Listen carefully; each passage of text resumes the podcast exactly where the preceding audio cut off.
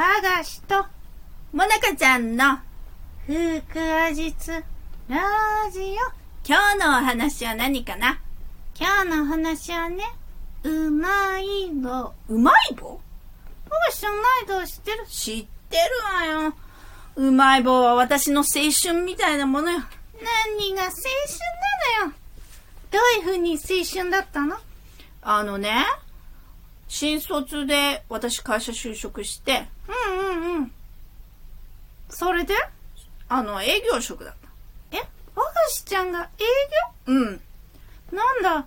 生まれた時から腹話術しかと思った。うなんなの生まれた時から腹話術師って。げーって泣いた時から。そ、そんなわけないんだけど、それでうまい棒はね、なんでそんなに思い出があるかっていうと、うんうん。もしかして会社騒動ってうまい棒を立ててたの？いや違うわよ。その営業の資料を配るのと一緒にね、うまい棒配ってたの。それはもらってもらったでしょ。そうなのよ。資料だけ配ってると誰ももらってくれないのにね。うんうん。うまい棒が入ると、みんな、ニコって笑顔でもらってくれたんでしょ。そうなのよ。資料はきっとこんにどこ行きだけどね。そうね、今考えるとそうなんだけどさ。まあ、まだ若かったからね。うんうん。このままうまい棒を配ってればね、営業成績上がると思って、しばらくは配ってたわ。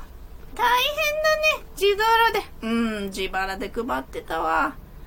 で、結局、うまい棒を配っても全然営業成績上がらないから、配んのやめたんでしょ？よくわかるわね、もなかちゃん。その頃ね、のことしよく知ってるわね。知ってるわよ。我がちゃんのことはなんでも。そんなに知ってたの？うん。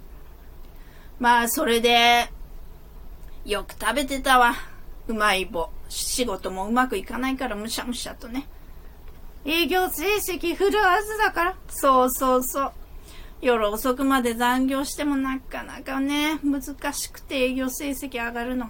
なるほどね。それで、お腹も空いたからむしゃむしゃ食べてたんだね。そうなのよ。それでなんか、うまい棒が値上げするんだって？そうそう。10円から12円。でも安いよね、12円でもね。うん。でも、42年の10円だったんだよ。42年ずいぶんロングラン商品だね。そうだよ。誰でも知ってるようなお菓子だね。そうだね。企業努力のたわものだったんだね。でもほら、原材料も値上げしてるしさ、今。いろんなものが値上げしてるからね。ほんとだね。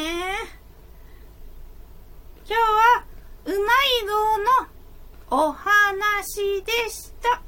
どうもありがとうございます。じゃあね、またね